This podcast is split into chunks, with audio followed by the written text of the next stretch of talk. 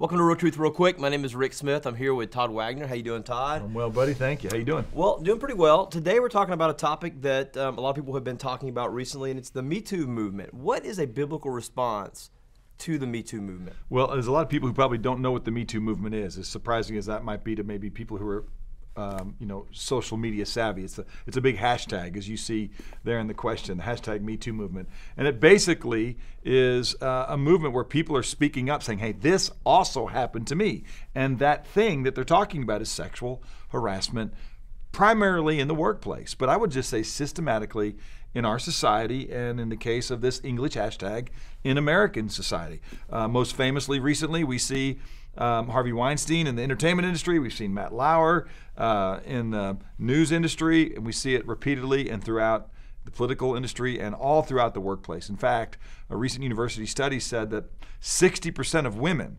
in general said that they experienced some form of sexual harassment, and 20% of men.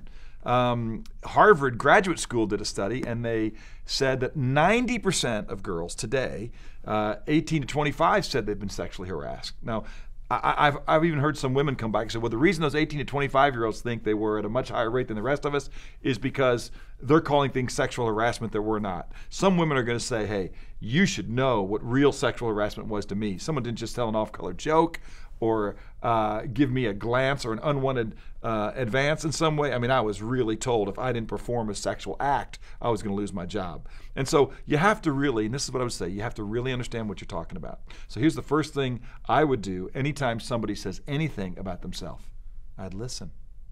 I go, what are you talking about? What don't I understand about what you've been through? Um, the Bible says a fool does not delight in understanding, but only in revealing his own mind. Um, that's in Proverbs 18. It also says in Proverbs 18, he who gives an answer before he hears, it is a folly and a shame to him. And, and so you really want to listen, okay, to somebody when they're saying, This is what I'm experiencing. And I will tell you what, this is what believers should do for people that are an objectified, bullied, uh, or minority class, period. In Proverbs chapter 31, um, it says, Open your mouth for the mute okay, for the rights of all the unfortunate. Open your mouth and judge righteously and defend the rights of the afflicted and needy. It is a fact. My wife and I, we were talking about this, and she said, Can you believe this? And I go, Absolutely, I can believe this.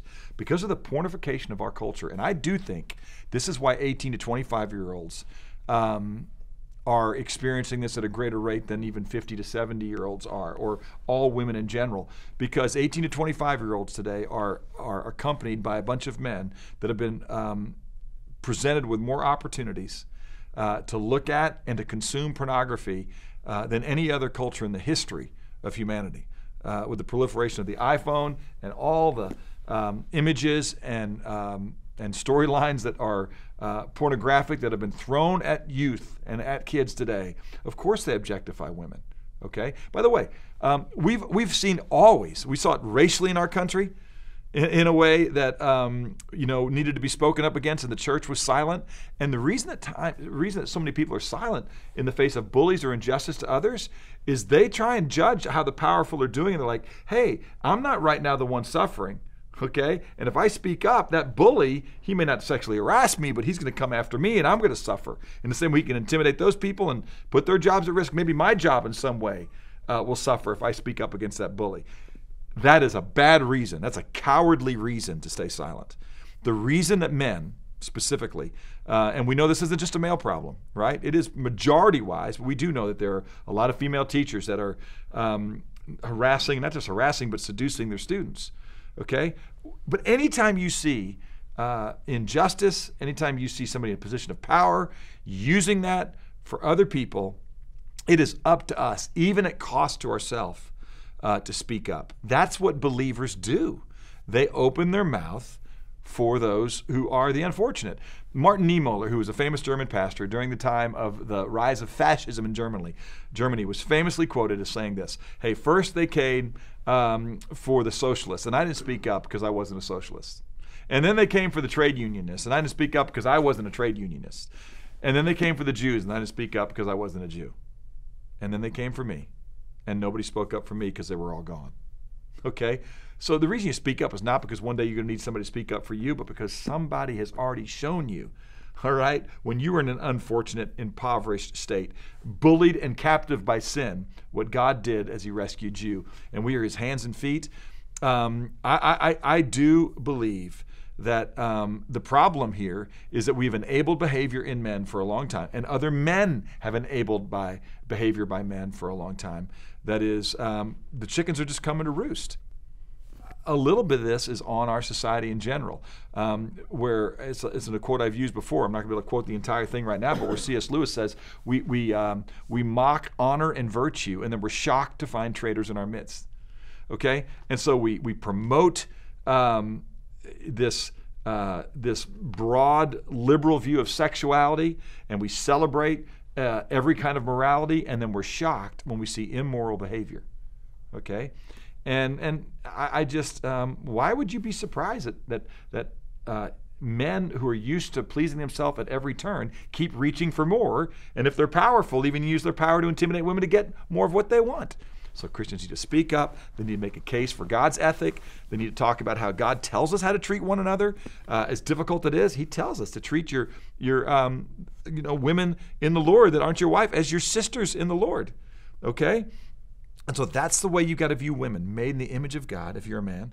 Um, uh, distinct from you, not the same as you, but equal in honor and dignity. They are not there for your pleasure or to be exploited. They're not sexual objects okay? They're for your entertainment.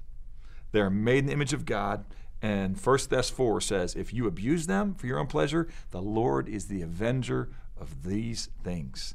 So speak up, listen, understand. Uh, I would say be an evangelist for an ethic and a morality that will uh, create a, a reformation of manners that will bring a blessing to society. And don't sit there and be silent because you think if you speak up, it's going to cost you.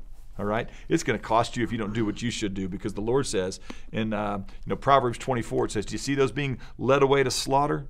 All right, oh, hold them back. If you see it and you don't do anything about it, will not God hold you accountable for that? All right, and rendered each man according to his deeds." There you go.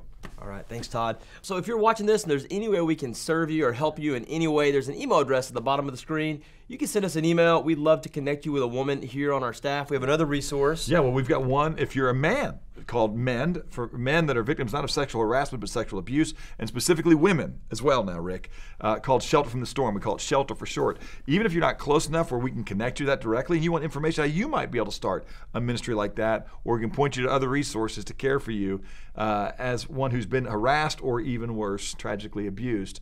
Let us know how we can serve you. Yes, and we'll see you next week on another episode of Real Truth Real Quick.